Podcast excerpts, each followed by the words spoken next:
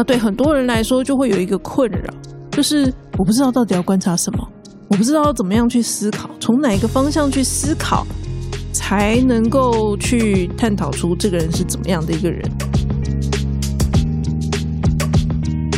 大家好，欢迎收听用逻辑改变世界 Podcast 频道，我是主持人 Simon， 你的逻辑分析教练。用逻辑改变世界致力于分享逻辑与科学思维，希望可以帮助大家解决人生中的大小问题，打造自己的美好生活。如果你是一个想要透过思考来解决自己生活难题的人，别忘了订阅这个频道哦，也许可以获得一些对你有用的资讯。今天呢，想要来跟大家聊聊怎么样认识自己。虽然呢，这是一个蛮基础的问题，不过因为它很重要，对于我们在思考自己人生当中怎么样去做决策是一件非常重要的事情，所以呢，对我们这个频道来讲算是蛮重要的一个主题哦。那么自从改版之后啊，其实我这边会希望可以做一些比较从基础开始打起的一些题目。那么今天这一集呢，也算是在这个想法之下所产生的一个题目哦。其实说到要谈了解自己的这个主题啊，很多人听到可能就会觉得说，啊，什么了解自己？我当然很了解自己啊，这还用你说吗？就是这种东西为什么需要讲？我认为有一些人呢，可能会有这样的一个想法哦。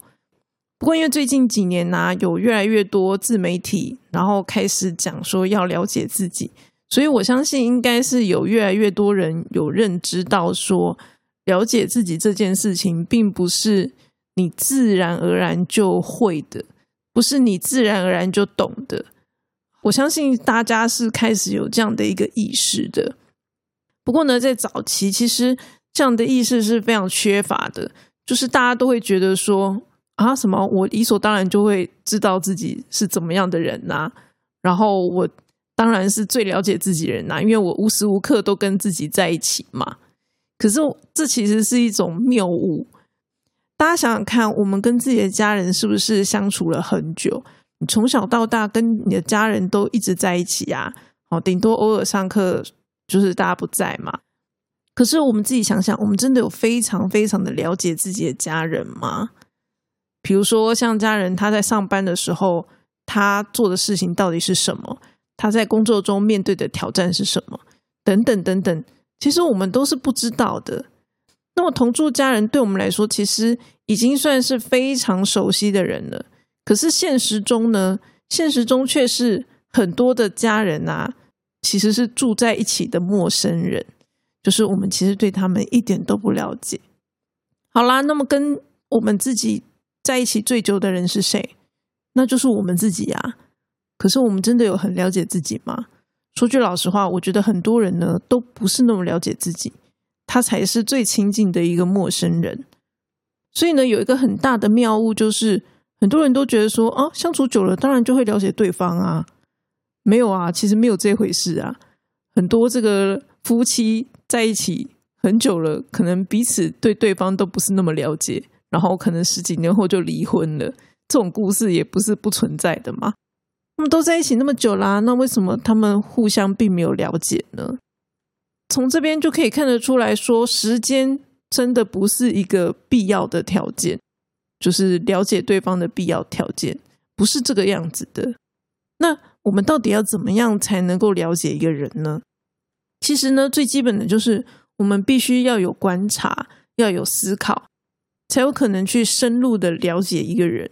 好，就是观察这个人他做了什么事情，然后或者是说他发生了什么事情，然后呢，去思考这些东西对他的影响，他的想法是什么等等，不断的去探讨。老实说是还蛮花脑筋的，就是当你想要了解一个人的时候是很花脑筋的。好，我相信在这个当我们想要追求某一个人的时候，我们就会很想要了解他嘛，对不对？我们想要了解他的时候是不是就很花脑筋？我们都要想办法就是收集对方的资讯，多了解对方一点，然后呢去想说，哎，那所以这个人他是他是怎么看待的，怎么看待这些事情的，他是怎么想的，对不对？我们就是绞尽脑汁去思考这个人他是怎么样的，我们就想要了解这个人，对吧？就是当你在追求一个人的时候，我们的心情是这个样子的。那么可是我们有用同等的一个态度来面对自己吗？好像其实没有吧。大部分的人都不会花这样的一个心思来了解自己啊，对不对？如果我们从来没有花这些心思来了解自己，我们真的了解自己吗？好，其实这是打一个大问号的。不过呢，我当然知道，就是说我刚刚提到的，我们必须要去观察，要去思考。那对很多人来说就会有一个困扰，就是我不知道到底要观察什么，我不知道怎么样去思考，从哪一个方向去思考才能够去探讨出这个人是怎么样的一个人。好，我相信很多人会有这样的一个疑惑的。那所以呢，我们这边就是想要整理一些面向，就是我们可以从这个角度切入来去观察这个人，他比如说拥有什么样的能力啊，然后呢从这样的一个角度去思考说，那这个人他在这样的一个比如说环境底下，然后他会有什么样的一个状况跟结果等等。就是呢有一些面向，有一些方向，我相信对大家去思考这件事情来说会相对来讲比较容易一点。好，所以呢我这边就是提出了几个面向来跟大家做一个分享。那么首先第一个面向呢，就是最根本最基础的，属于个性啊、个人特质等等这样的一个面向。以我自己来讲，我们小时候啊常常就会去看那些什么星座书啊，然后说你是什么座的，那你的个性是怎么样。像这种东西呢就是属于我们的个性啊、个人特质等等的一些概念嘛。哦，其实我们某种程度也是透过像这样的一些内容来认识自己的嘛。所以呢我觉得这样子的一个方式啊其实也没有什么不好，只是说呢我们必须要能够了解，就是这些嗯，不管是星座也好，其他的命理啊、算命也好，或者是有一些那种什么人格分析等等，他们这些工具啊都有一些自己的限制。比如说呢像星座，好，他可能讲了你十个点，但是呢你符合的不见得是十个，可能是六个等等，就是他不会完全百分之百符合你这个人。那问题是你是哪六个啊？这就是一个问号啊，我们就是必须要花时间去探讨、去了解的啊。我们不能够去全盘接收这些工具所告诉我们的这些事情，就是我们是个什么样的人这件事情，我们不能够全盘的接受它。好，那再来的话是有一些类似心理测验的工具。那么像心理测验的工具啊，它通常测验出来的呢都是比较属于你当下的一些状态。好，这个是我们必须要注意的，就是它测出来是你当下的状态，所以呢它是有可能会改变的。其实星座那些我觉得应该也是会啦，但是呢就是以命理的角度来讲，它好像就是比较不太会变的，不容易改变的。那如果是以这个心理测验工具来讲的话呢，它其实就只是测你目前当下的一些状态，然后告诉你说哦，那你大概是个什么样的人而已。好，那所以我们必须要了解这些不同工具之间它的一些呃使用的方式。好，那当然我们了解了之后，我们就是可以去测试嘛，然后把这些结果作为一些参考。那不过刚刚提到的就是说，这些结果它并不是百分之百准确的，所以呢当我们测验出来好、哦，或是得到一些哦你是个怎么样的人的一些嗯结果、一些 insight 的时候呢，我们其实应该要对它每一个项目打一个问号，就是我们必须要怀疑说，哦真的吗？我真的是一个这样的人吗？然后呢设法去做进一步的验证，验证说我自己是不是真的是这样的一个人。因为人类啊其实是一种非常复杂的生物，所以呢很多时候会是诶我们在这个情境之下是符合这样的一个表现的啊。比如说呢呃，个性开朗好了，像以我来说啊，我是射手座的人。那么大家对射手座的印象呢可能就是一个个性开朗活泼的人。好，那所以呢我身上是有这样的一个标签在的。可是事实上呢，我是一个非常内向的人，所以呢我的个性开朗活泼并不是那么的、嗯、明显，就是当你第一眼看到我的时候，你并不会觉得我是一个个性开朗活泼的人。但是其实你以某种角度来说，我思考都算是蛮正向的，就是蛮乐天的啦。好，那你要说这样子是符合射手座吗？我觉得其实也是。可是呢，就是同样都是开朗活泼，我的表现跟那种嗯比较外向活泼的那种类型就不太一样啊，就你不能够说它是相等的、哦、因为它看起来就是不太一样。我并不是那种很会嗯跟陌生人聊天啊、搭讪啊，然后就是开怀大笑的类型、哦、当然也是会笑啦、哦、可是我通常都是在嗯比较认识人面前我才会表现出这样的一面。没错，星座书上面写的是准的，他说的是对的，我确实拥有这样的一个特质。可是呢，这个特质它是在某些情境之下它才会表现出来的。所以呢，其实我们所谓的认识自己并不是这么的片面的，我们必须要很深入的了解自己才行，不是说一个很片面的哦，你是个活泼开朗的人，然后就这样就完全贴一个单纯的标签就结束了。我们要的不是这个啊，这个通常是别人，我们认识别人才会这样做的嘛。好，我们认识自己不能这样子啊，我们必须要很深入的了解自己才行。诶，所以呢，其实我们必须要能够知道是我们在不同情境之下可能是会有不同表现的。那么这样的一个表现其实它并没有牵扯到好坏的一个问题，只是我们要能够很深入的知道，诶，我就是这样的一个人，对吧？就像我刚刚跟大家提到的，我的这个开朗活泼可能就是比较偏私底下，就是呢跟我比较熟的人可能才有办法看到我这一面，然后或者是你比较知道我的想法的人呢，你就会发现，诶，其实我真的想法是还蛮正向的，可是呢我外表看起来还挺阴沉的，就是因为比较内向嘛，然后比较阴郁的感觉。但没有，其实我的内心是很很就是很乐观的，就是我看事情都还算蛮乐观的，这就是一个蛮有趣的地方。那所以呢，这边想要提醒大家，就是说我觉得这种嗯个性特质，当然你也可以就是问朋友啦，就是说哦，你觉得我是个怎么样的人，问别人当然也是一种方式。不过就是说我们不管从哪里搜集到这样的一个资讯，我是个怎么样的人这样的一个资讯，我们都必须要对它抱持着一个怀疑的态度，然后呢去观察自己在不同情况之下是不是有符合这些特质。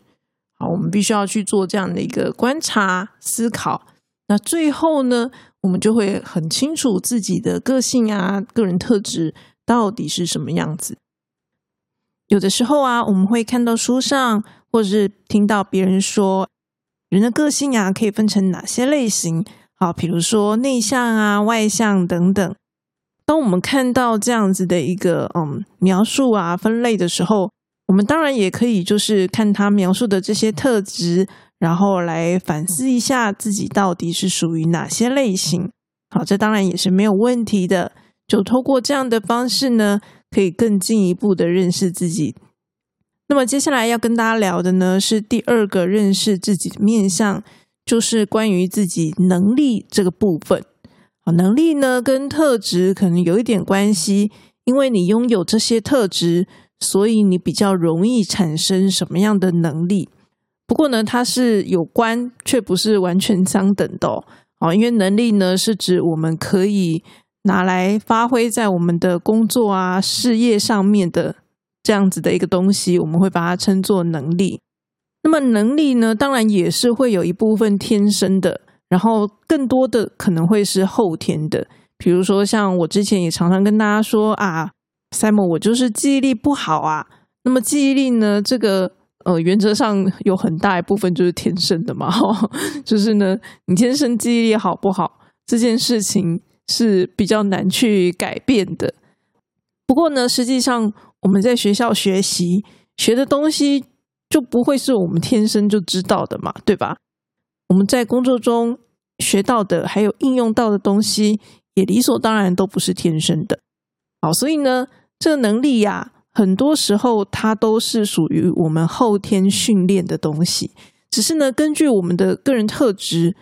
比较容易出现某些强项或者是弱项的一个状况。那么不管是自己的强项或者是弱项，我都建议大家要有一些了解。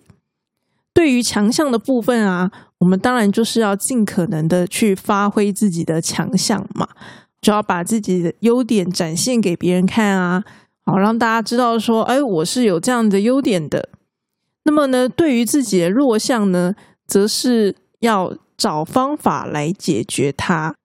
就是每个人本来就都有优缺点嘛，我们不需要对自己比较弱的地方感到自卑、难过或是什么之类的，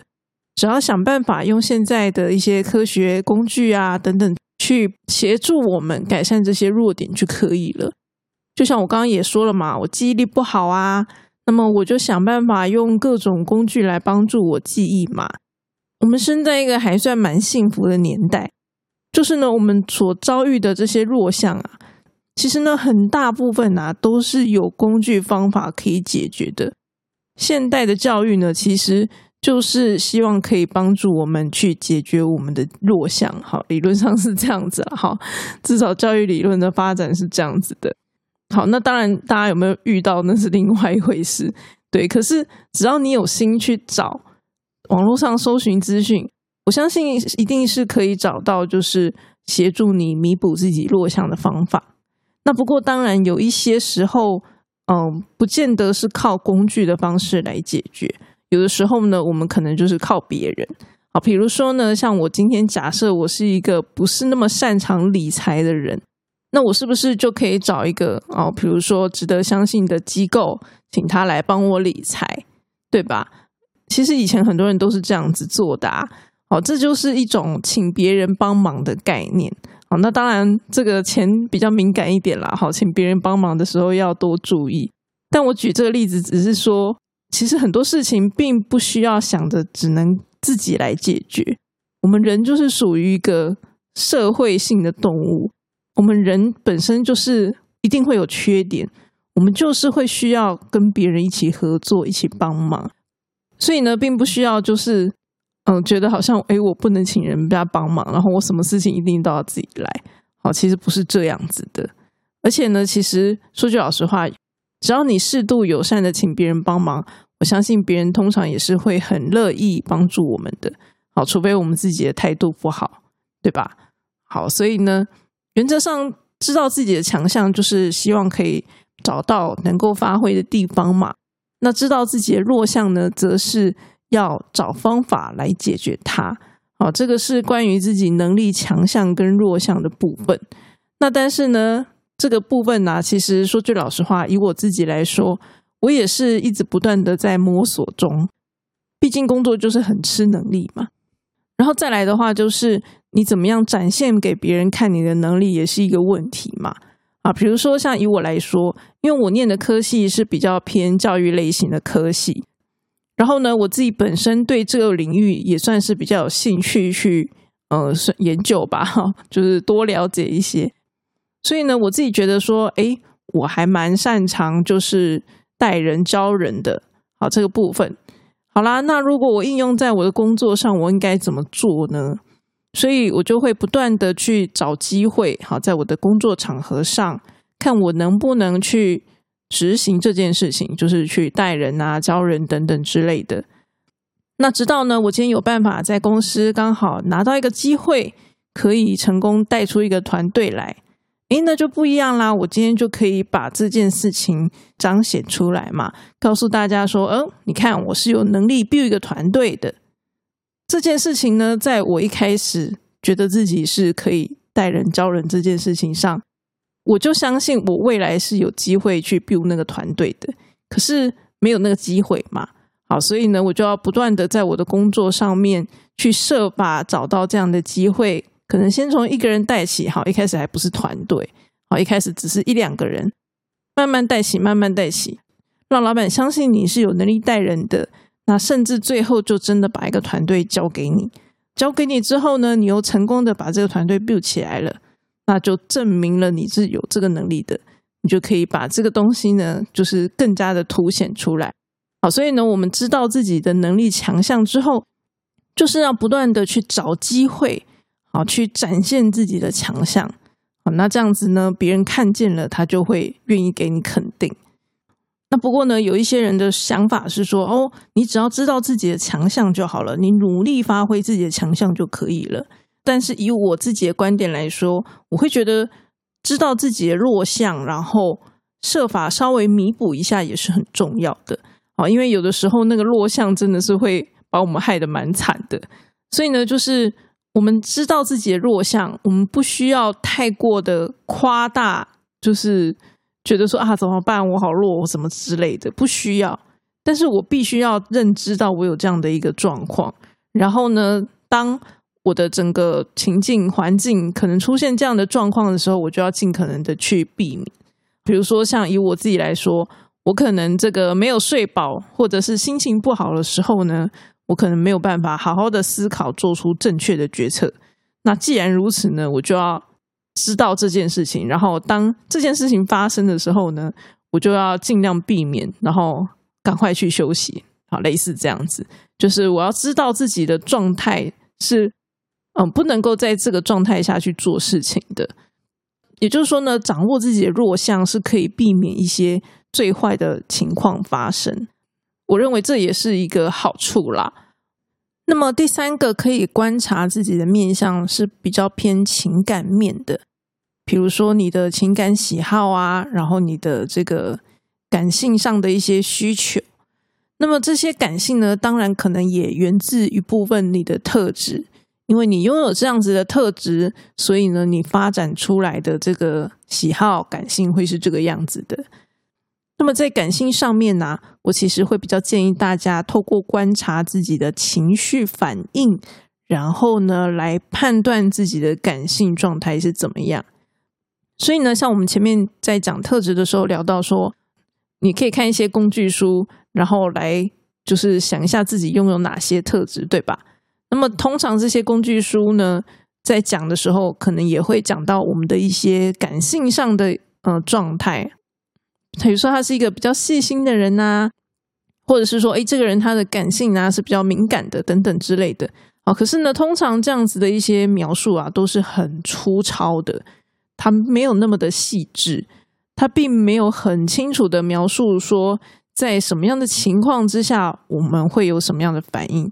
他不可能做到这一点的，因为他写的是一个大多数的情况嘛。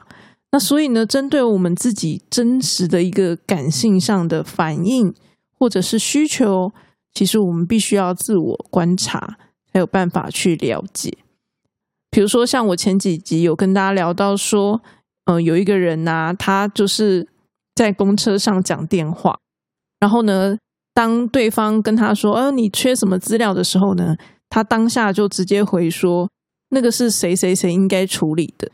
那对方一听到的时候呢就很生气，整个火冒三丈，然后就觉得他在推卸责任，就意思就责怪他这样子。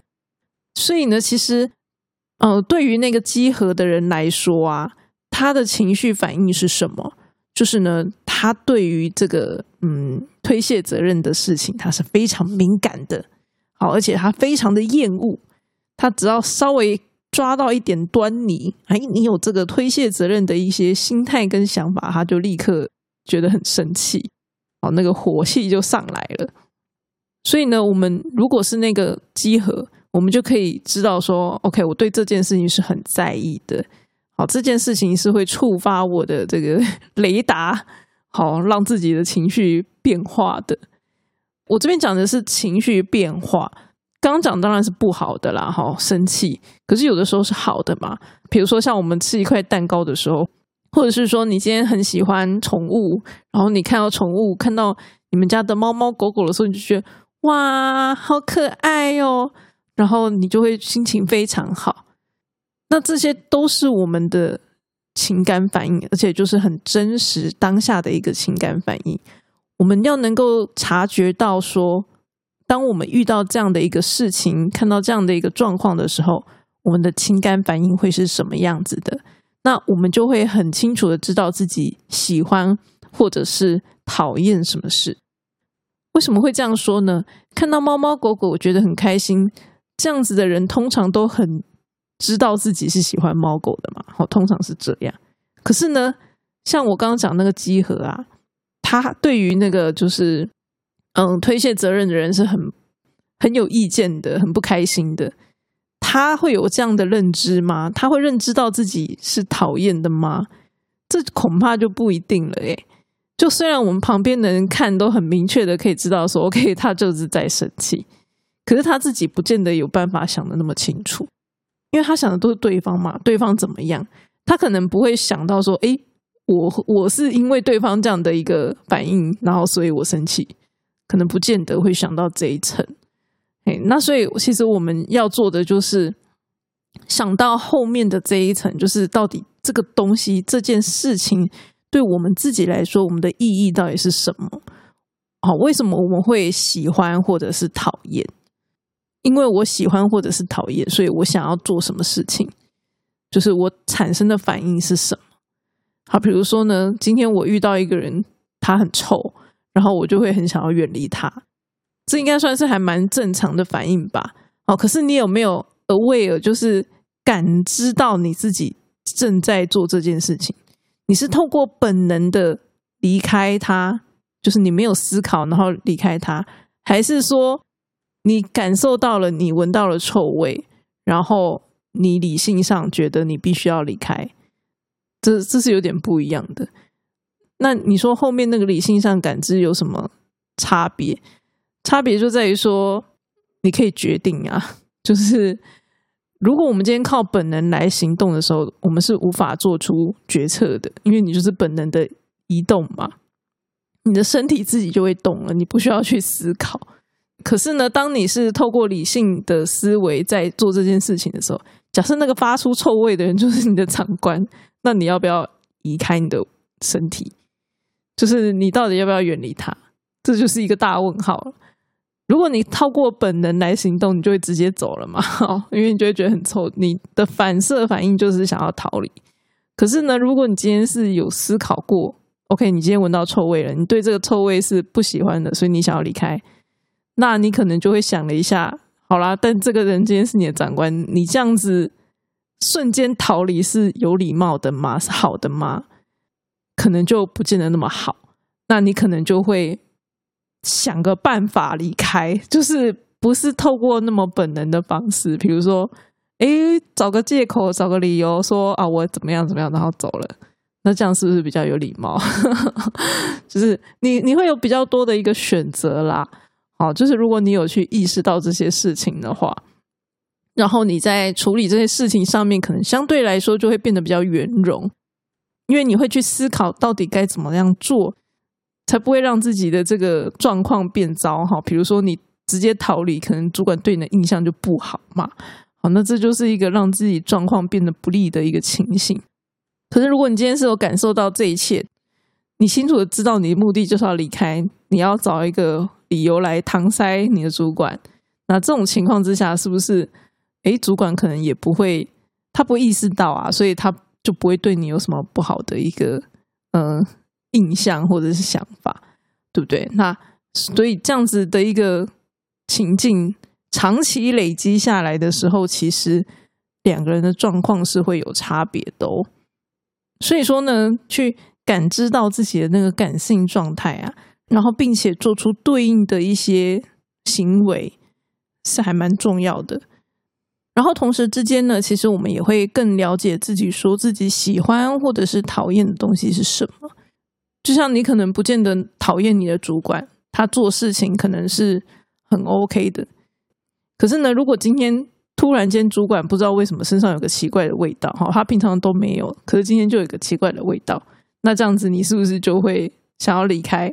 那你你会知道说你今天之所以想离开是因为有味道，而不会是因为你讨厌那个主管。好，类似这样子，就是你会很清楚的了解自己是因为什么东西所以做出什么事情。好啦，那么关于认识自己的面向呢，还有几个我是还没有分享的，但是呢我觉得这样子讲下去呢，可能我们这一集就会有点太长，所以我决定把这个内容呢就是拆集两集然后来跟大家比较深入的聊一下这件事情。那么我在方格子上面有发表了一篇文章，就是关于认识自己可以从哪些面向来做一个切入。如果大家等不及的话呢，可以先稍微看一下那个文章的内容，知道一下我后面大概会讲哪些东西。不过呢，我在 Pocket 上面呢，可能就是会再讲的更细一点。那我们就下一集再跟大家继续聊这个主题咯。今天的分享就先到这里咯。喜欢这一集内容的话，请把它推荐给你的朋友吧。我们下一集再见，拜拜。